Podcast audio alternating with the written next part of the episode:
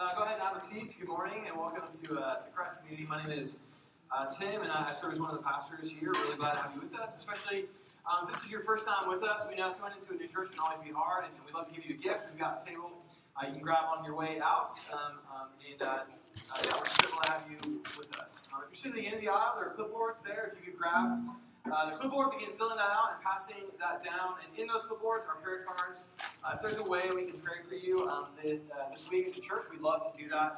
Uh, fill out the card. You can give it to me, uh, Andrew Naya. You can give it to us during communion. We'll have some prayer time available. Um, then, or you can drop it in the gifts and offering box um, as well. And that's uh, speaking of gifts and offerings. It's one of the ways we worship God is through returning our generosity to Him. So if you came prepared to worship in that way, you can do that uh, by dropping your gift in the offering box or uh, through giving online through uh, PushPay uh, or through your mobile device um, through our website as well. Um, with that, I'm going to pray for us, and then we'll jump into John 1, uh, our text for this morning. Let's pray. Uh, Father God, Psalm 33 says that it was by the word of the Lord the heavens were made. So, God, your, your word spoke into existence the skies, the clouds, uh, the sun, and so now we pause to, to receive your revealed word. And we pray that your word would speak in power to us, that would create in us new hearts, new minds, new life. We pray in Jesus' name. Amen. Well, Thanksgiving week is, is one of my favorite weeks of the year. Um, I call it the pastor's holiday because it's sort of the one holiday of the year. There's any services to plan. Uh, none of y'all want to talk to me. You don't want anything to do with me during that week. And I certainly don't want anything to do with you during that week. And so it's, it's just a great week. That's sarcasm, just to be clear. But uh, if you need me, call me. All right, let's. Probably shouldn't have said that. But anyway, we. Uh, it's just a week I take off, spend a lot of time with my family, uh, my kids, uh, my wife. Um, you know, uh, spending time talking, watching movies, and above all, kind of testing the limits of how late into a, a day adults can wear sweatpants sort of my goal for Thanksgiving week. It's beautiful. Um, I also I read a lot, and this week I finally got to a book that has been recommended to me a number of different times uh, by a number of different people I respect. Um, the book is called Silence by Shusaku, uh, Shusaku Endo. Someday I'm going to learn how to speak a Japanese name. Uh, but uh, but it's, it's, amazing. It's an amazing book. It's a powerful book. It's also one of the saddest, uh, the saddest stories I've ever read. So it went really well with my sweatpants that week. Um, but it was just, it was a powerful book, and the book was about it's about one question, which is when you look at the universe around us, is is there a God or is there is there silence? Is God speaking or is the universe silent? And the story is centered on two Jesuit priests who have heard that their, their mentor, a father, a priest, had renounced his faith under persecution in Japan, and they want to find out what's happened. So they they go um, into Japan to try to become missionaries as well as to see what would happen to their, their mentor. And so they get to Japan and they're forced to sort of hide in, on a hillside um, by, by cover of darkness. And, and over time, they're discovered by, by Christians in nearby villages who, who notice there are these uh, Portuguese priests living in the hillside. So they go, and, and um, the story begins with these two priests really being uh, being priests by cover of night to these two villages secretly full of Japanese Christians. But over time, the Japanese authorities find this out. They bear down these uh, villages. They find out there are Christians there. And, and, the story begins really with, with two Christian leaders who had befriended these priests and cared for these priests um, being tied to posts and left to die in the ocean. They die, um, murdered for their faith. And so the two priests actually, because they're on the hillside hiding, they actually see these men die. And As they're watching them die, one of the priests says this in reflection What do I want to say? I myself do not quite understand.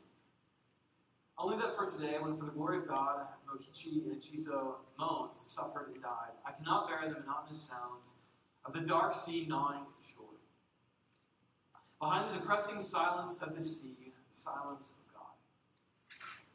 The feeling that while men raise their voices in anguish, God remains with folded arms, silence. So my Thanksgiving is a little dark, obviously. And yet alongside, alongside the story, I was meditating on John 1. In the beginning was the Word. So when John sits down to write his gospel, he starts with God is speaking. In the beginning was the Word. So John, this author, he is most likely writing this gospel at the very end of his life. He spent three years of his life with Jesus, and he sits down at the end of his life to, to, to reflect on and to write about uh, who Jesus is and what he means, what he's all about. And John starts by saying, uh, Jesus is the Word. God's speaking. God is not silent, John says. And so I want to push into John 1, these five verses Jody read for us with just three basic questions. Okay, if God is speaking, what is he saying? Why is he saying it, and how can we hear? How can we hear? So first, what, what is God saying? John, as I said, John starts his, his gospel by saying, "In the beginning was the Word." So John starts his reflection on the life of Jesus before any other gospel writer starts the reflection on the life of Jesus. Some guy, some or one gospel starts kind of in the manger, right? Jesus, Jesus, there in the manger, and others go back to like genealogies and where Jesus came from, his descendants. Um, Others start uh, even back before that, Hebrew uh, uh, prophecies about Jesus coming. But John goes even further than that. He goes back pre Hebrew Bible all the way to Genesis 1. In fact, this, this gospel, John starts his gospel intentionally by referring back to Genesis 1, 1, which starts in the beginning. John goes back before creation, before the world even existed, to in the beginning was the Word. And the Greek word here for word is the word logos. And, and John probably chose that word very intentionally. But he picks a, a very well known word here, no matter what your background was or where you're coming from, you would have instantly had an opinion about what logos means. You would have, you would have had some frame of reference for it. That it, this might be a little bit of a stretch, but it's sort of like if you were to do a Facebook post about Donald Trump. Like, Everyone knows what you're talking about and has a very strong opinion, no matter what you say. And that, that's sort of what this word logos had, you know, slightly um, um, similarity. Like everyone had an opinion. Everyone had an idea of what that, what logos meant, what it, what it meant. So if you were not a Jewish person, um, you, you sort of believe that, that the universe was, was run by a, a logical order, a rational order, and they called that rational, logical order logos. So the reason we get our word logic is from this word logos. And so they believed that the way you tap into the meaning of the universe was to understand the order of things, the rationality of things, the logic of things. The world has a logos to it, a logic to it. And so when John says in the beginning was the logos, all the non-Jewish readers would have said, yes, that's right, amen. And for Jewish readers, the idea of word was very important uh, as well. That, that I, I, prayed a, a, psalm over us before we started the sermon. Um, psalm 33 says, the, by the word of the Lord the heavens were made the, the, the, Hebrews have always had a very different idea of creation. That, that in creation, the Hebrew people didn't, didn't think of creation as like a giant uh, dough or a bit of Play-Doh that like God sort of molded together and made it into what He wanted. But instead, in Genesis 1, you have God speaking and things starting to exist because God spoke.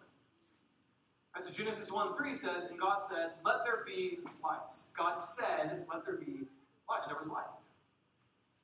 And when he gets down into creating human beings, um, it says that, that God said, Let us make human beings in our image. God said, Let us make human beings in our image. And there human beings. God speaks, and, and things exist. And so the Hebrew account of creation is, is intimate and personal. It's a conversation. Right? God, God speaks, and things come into being. The world is it's a personal word of God. That's why we exist. And one of my favorite authors, N.D. Wilson, he reflects on this, and he says this about the notion of our creation in the Bible. Understand this we are both tiny and massive. We are nothing more than molded clay given breath, but we are nothing less than divine self portraits. Puffing and puffing along mountain ranges of epic narrative arcs prepared for us by the infinite word itself. Swell with pride and gratitude, for you are tiny and given much. You are spoken by God That's what Genesis 1 says. You are as spoken by God as the, the reason you breathe and exist is because God speaks. And that's why when John says in John, 1 1, in the beginning was the Word, every Jewish reader would have said, Yes, that's right. And yet John keeps going, and, and in the ways in which he keeps going, everyone's going to start disagreeing.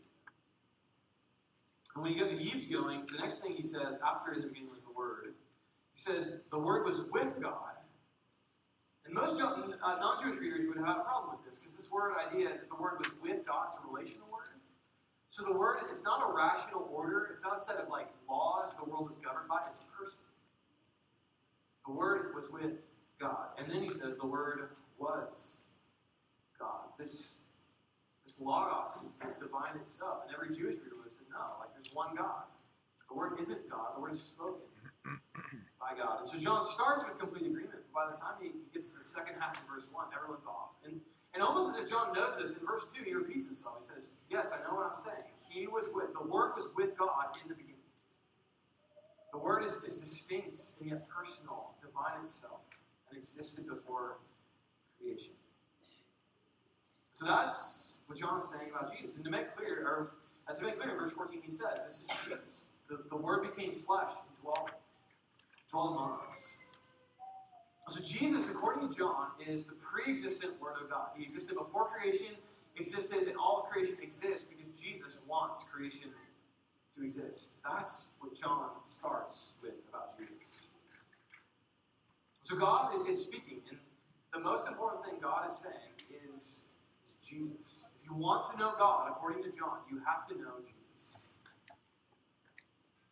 So, a question I just want to spend some time reflecting on is well, are you listening to that, that, that revelation? Are you listening to that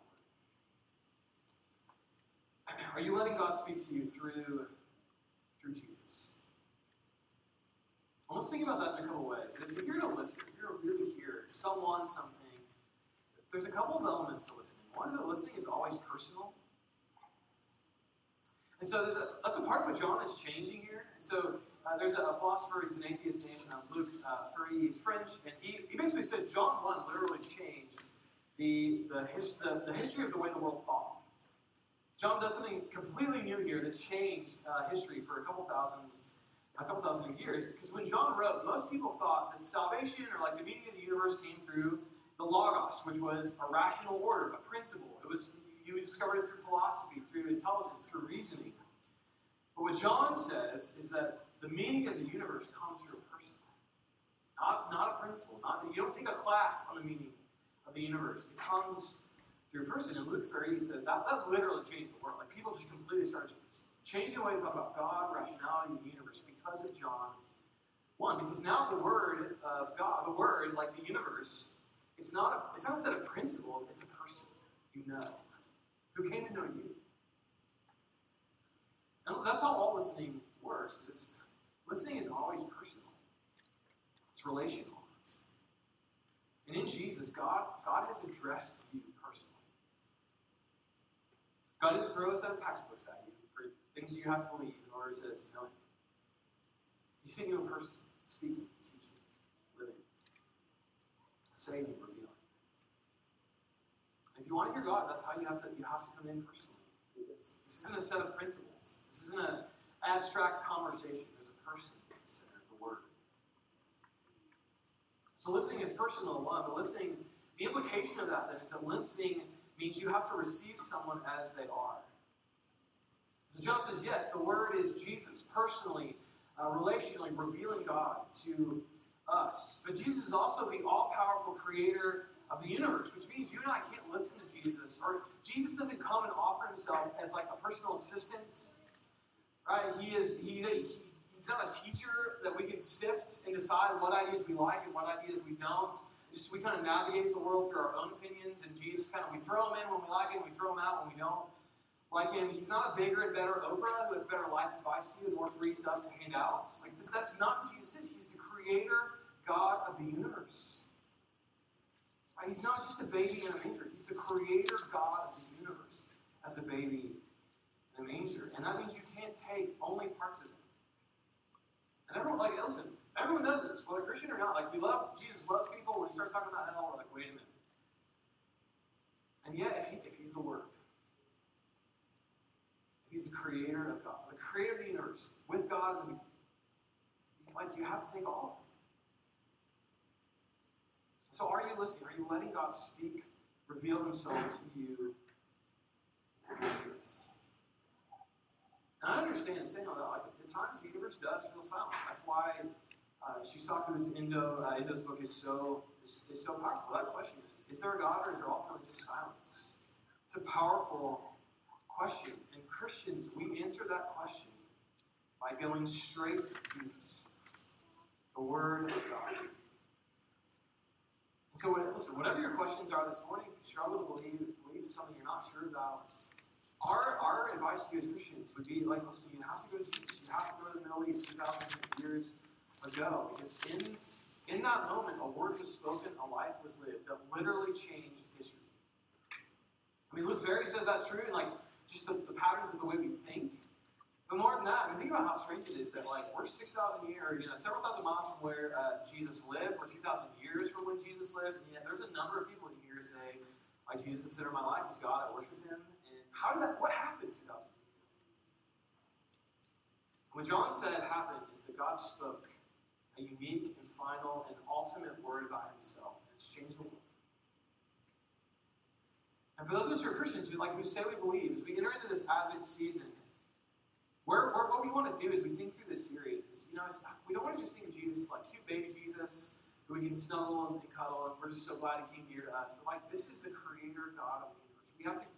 Christmas pulls us back to the broader world, into this cosmic notion of of, of Christmas. And, and what we what that means for us is that our ideas, our opinions, our most deeply held beliefs have to be shaped primarily by the Word, by Christ. And too often, the way I hear Christians think, speak, navigate the world sounds, sounds very little like Jesus. Jesus is not informed the way we operate so often. And that, listen, you can't read John 1 and navigate your life it. Jesus is not, he does not have good advice for you. He is creator. You, he spoke and you exist. Right? Like this isn't this isn't advice. This, isn't, this is the creator God of the universe. He's speaking. The primary thing he speaks to us is Jesus, the Word. But why? Why does, why does God speak to us? And one word, John gives it in verse, verse 4. In him and the Word was life, and the life was the light That Jesus is life, John says. In him was life. And this is a prominent theme throughout all of the Gospel of John. If you read through the Gospel of John and just underline the word life, you'll underline about 40 times in the Gospel of John. This is an incredibly important uh, idea. In fact, this is the very reason John, at the end of his life, sits down to write a reflection on Jesus' life for us, for those who didn't get to, to walk near him or be near him. So when John, at the end of his book, says, Hey, I wrote a book, here's why I wrote it. Here's what he says John 20, verses 20, verses 30 and 31. It says, now, now Jesus did many other signs in the presence of the disciples, which are not written in this book. Number John says, like, Jesus did a lot of other things I didn't even get time to write about. But these are written so that you may believe that Jesus is the Christ, the Son of God, and that by believing you may have life. So John wants you to believe. Wants you believe in Christ. We'll talk more about that in a second. But that's that's not that's the like that's the means to the end. Like that's not the goal John has for you. in other words, the end of the Christian life isn't belief. The end of the Christian life, according to John, is life. There is a life available in Jesus you cannot find anywhere else. And John wants you to believe, because if you believe, you get to experience that life. And as I mentioned, life's a huge theme in all of John. I think the best, the most succinct place we find life explained for us is John 10. Where Jesus says, he says this, the thief, the thief comes only to steal and kill and destroy. I came, Jesus came, that they, that us, we, may have life and have abundant. I am the good shepherd. The good shepherd lays down his life for the sheep. I came, Jesus said, so that you may have life. And not just have life, have life abundantly. What does that mean? I think too often Christians just just like jump right to heaven.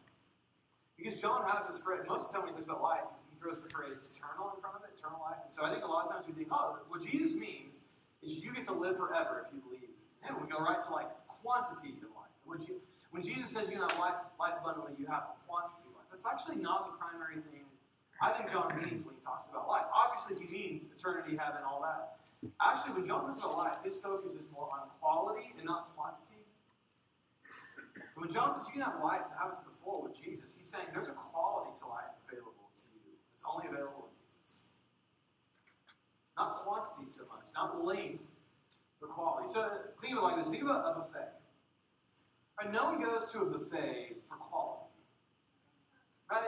The kind of the trade-off is like the food is bad, but I can have three plates of macaroni and cheese instead of one. Okay, so that's a trade-off you make. You just you sacrifice quality for quantity. But that's not what John is saying about Jesus. He's not saying, hey, listen, there's a lot of, there's a lot here uh, for you to have. There's a quantity of Jesus. Jesus is not golden corral. That's not what John is saying about Jesus. Now, what John is saying about Jesus, whatever you center your life on right now, whatever you think is going to give you abundant life, if it's money, if it's your career, if it's your kids, it's your, it's your family, whatever that is, it's not as good as Jesus. Even if you have all of it, even if you have everything you want, it's not as good as Jesus. And that, that to the question for us okay, what do you think is going to give you life to the full? The right grades, making the team, getting, getting the career path you want, your families, the money. Or have you given up on full life and instead just, you turn to things to numb, numb the pain? The all around us, but face out living doesn't work. You can fill you, yourself up on whatever you want, but having more of something isn't, isn't better than having the best of something.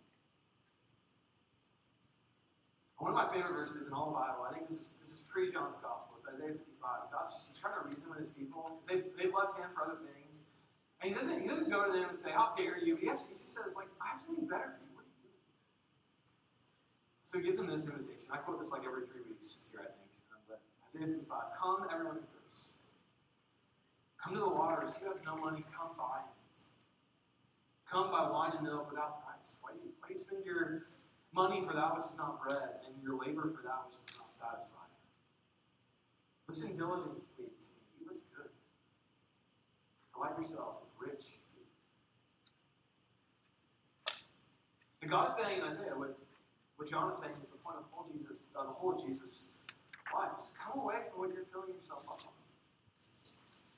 Come away from it. Come to me instead. Come to Jesus. Come to the one with rich, full, abundant life. Now, what that means, listen, I don't care how happy you are right now. I don't care how many things are going your way, how much things you have that you want. I don't care any of that. You can have everything you want right your life is not as good as it would be as it centered on Jesus. And on the flip side of that, I don't care how bad your life is right now, how much you're suffering or how things are going wrong for you. If everything started going right and you lost Jesus, it would get worse. For you. So it might not always feel like life with Jesus is life abundant. But we are his spoken creation. We are his spoken as by stars. He wants good things for you. And so John gets to the end of his life and he sits down to write a story about Jesus. And he says, I want you to believe in Jesus so that you will have life, have it to the full. That's John's testimony. And I realize that, listen, 21st century is a lot less easy for us to kind of sit back and say, but you know what, John, like John, he lived a long time ago, and he probably had all kinds of reasons to believe. And I mean, can we really say, no, listen, no, like John had every reason to not believe that you and I had, and maybe more, because John, John's brother was murdered because he followed Jesus. His brother James was murdered for being a Christian. John most likely wrote this gospel at the end of his life. He was potentially uh, in prison, in exile uh, alone and, and, away from his friends and family at this at this moment. Over the years, he saw countless people murdered and, and, and died because they were Christians. And yet, John gets to the end of his life and he says, "If you want a rich life, you want a full life, you want an abundant life, you have to get it To. It's why. It's why John says, "In the beginning was the Word, God speaking to us to give us life, to pull us out of what we think is going to give us life, and back to a better." Life. So what, what is God saying? He's, his most important word is Jesus. He's speaking to us. He's revealing himself to us through Jesus, that we would have life. And thirdly, how, okay, how do we hear him? How do we listen?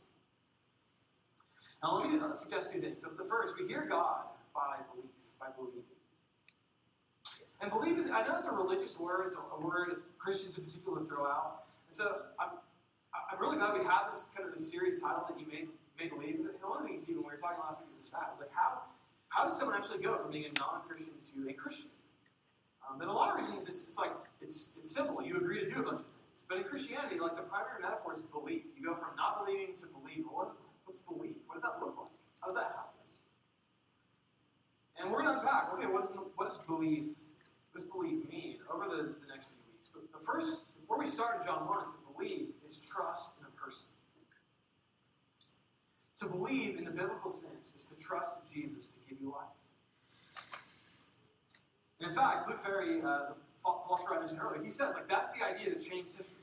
No one thought like this until John came around and wrote John 1, 1 through 5. So here's what he, he wrote in his book, Brief History of Thought. He writes this From now on, what will permit man uh, to approach the divine, to know it, and to contemplate it, belongs to a quite different order. What will count here, above all, is no longer intelligence, but trust in the word of the man. The man God Christ, who claims to be the Son of God, the Logos And I think, listen, I think this means a couple things. One is that religion is no longer for only really intelligent people who have degrees, in philosophy, and, and think through the rational order of the universe. That's religion is no longer for the specialists, it's for everybody. It's for anybody who says, who can say with conviction, I don't what I'm doing to give me life isn't working. Jesus, I trust you to give it to me. Whatever that looks like moving forward. Right? It's as simple as Jesus, you have life. I want it from you. Help me. That's what belief is in biblical sense. And I realize, like, for many of us, it's hard to get to that point. It's hard to get to a place where you say, All right, Jesus, I believe you have life. I trust you. Give it to me. But again, I, where I, what I want to start in this series is that belief would have been hard for John, too. I think sometimes we feel like we're so far removed. We, we're just so much smarter than those people were. Like, you know, we think like we have belief is hard for us and wasn't for them. It would have been hard for John. Because remember, when John when John writes the end of verse 1, he says, The meeting was the Word, the Word was with God, and the Word was God. That would have been an impossible thing for John to. John was a Jewish person, and Jewish people were the last race of people that would have started saying, hey, that's a human being. I'm going to worship that human being as God. No, that is the last race that would ever come to the conclusion that a human being was God. And here John starts his gospel by saying, a human being is God. And I worship him as God. And for us, like, what would get you to worship a friend as God? because that's what that what is happening here is John is worshiping a friend of his as God. What, what would that take for you to do that? Because it, it happened for John.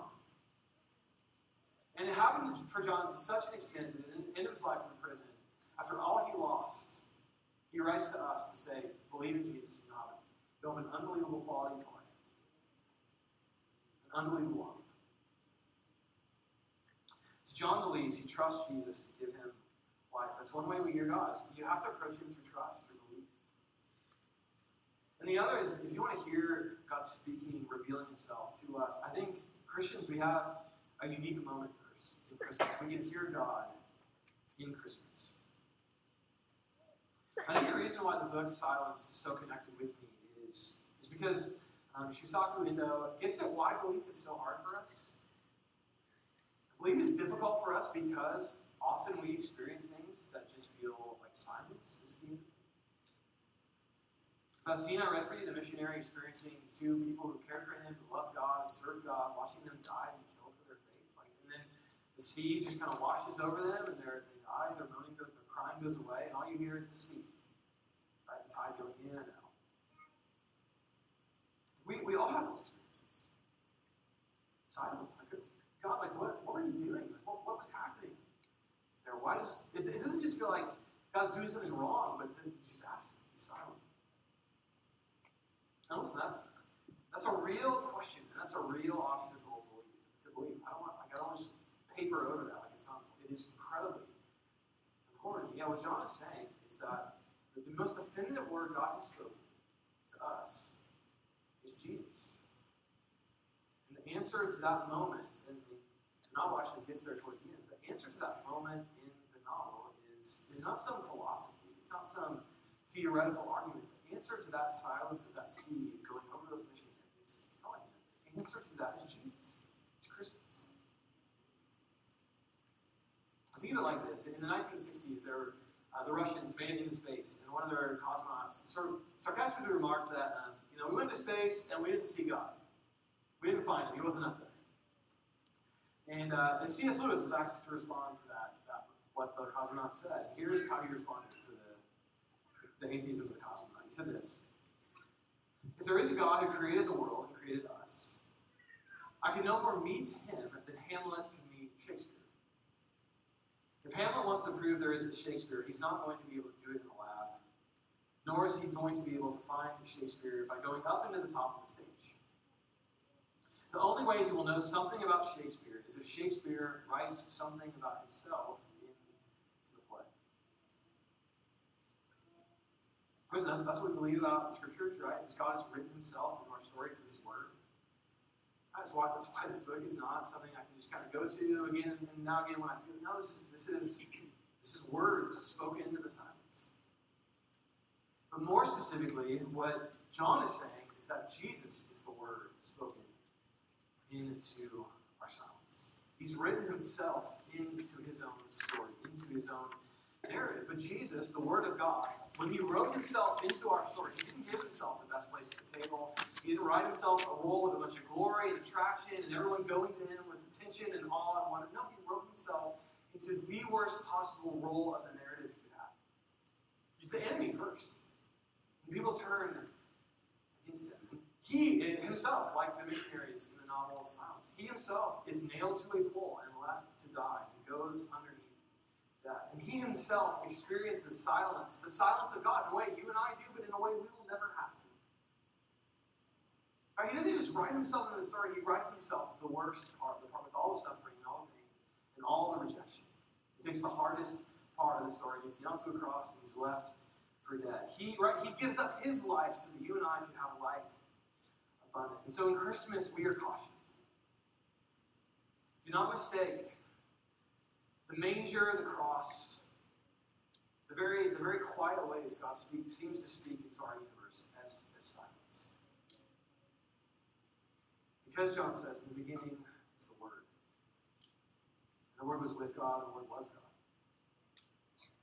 He was with God in the beginning. And he says, all things were made through him, which means you were made because Jesus wanted you made.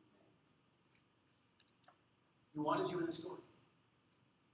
And he wanted you to know him in the story. So he entered into it and laid his life down for you like the good shepherd. He did that to invite you to believe. Uh, to, to trust him, to come to him. For you to, to find life and life Let's pray. Father God, we pause now to, to stand in awe of the fact that we are created. We are your created words. You have spoken us into existence. And God, you have spoken by your Son, Jesus, above all. So, God, for those of us this morning, it's hard to hear that word. It's hard to experience that word. It's hard to experience Christ. Would you, especially in this season of Advent, would you give them ears to hear? Speak, Lord. As you spoke this world into existence, fill our hearts with faith. And also, Lord, if Jesus is life itself, He's abundant life, He's life and life to the full, would you fill us with that abundant life of Jesus? That as we go out into our world and worship and work, we live, help us to live with hearts full of faith. No matter what comes this week, God, help us to live in the life Jesus has set before us, we pray.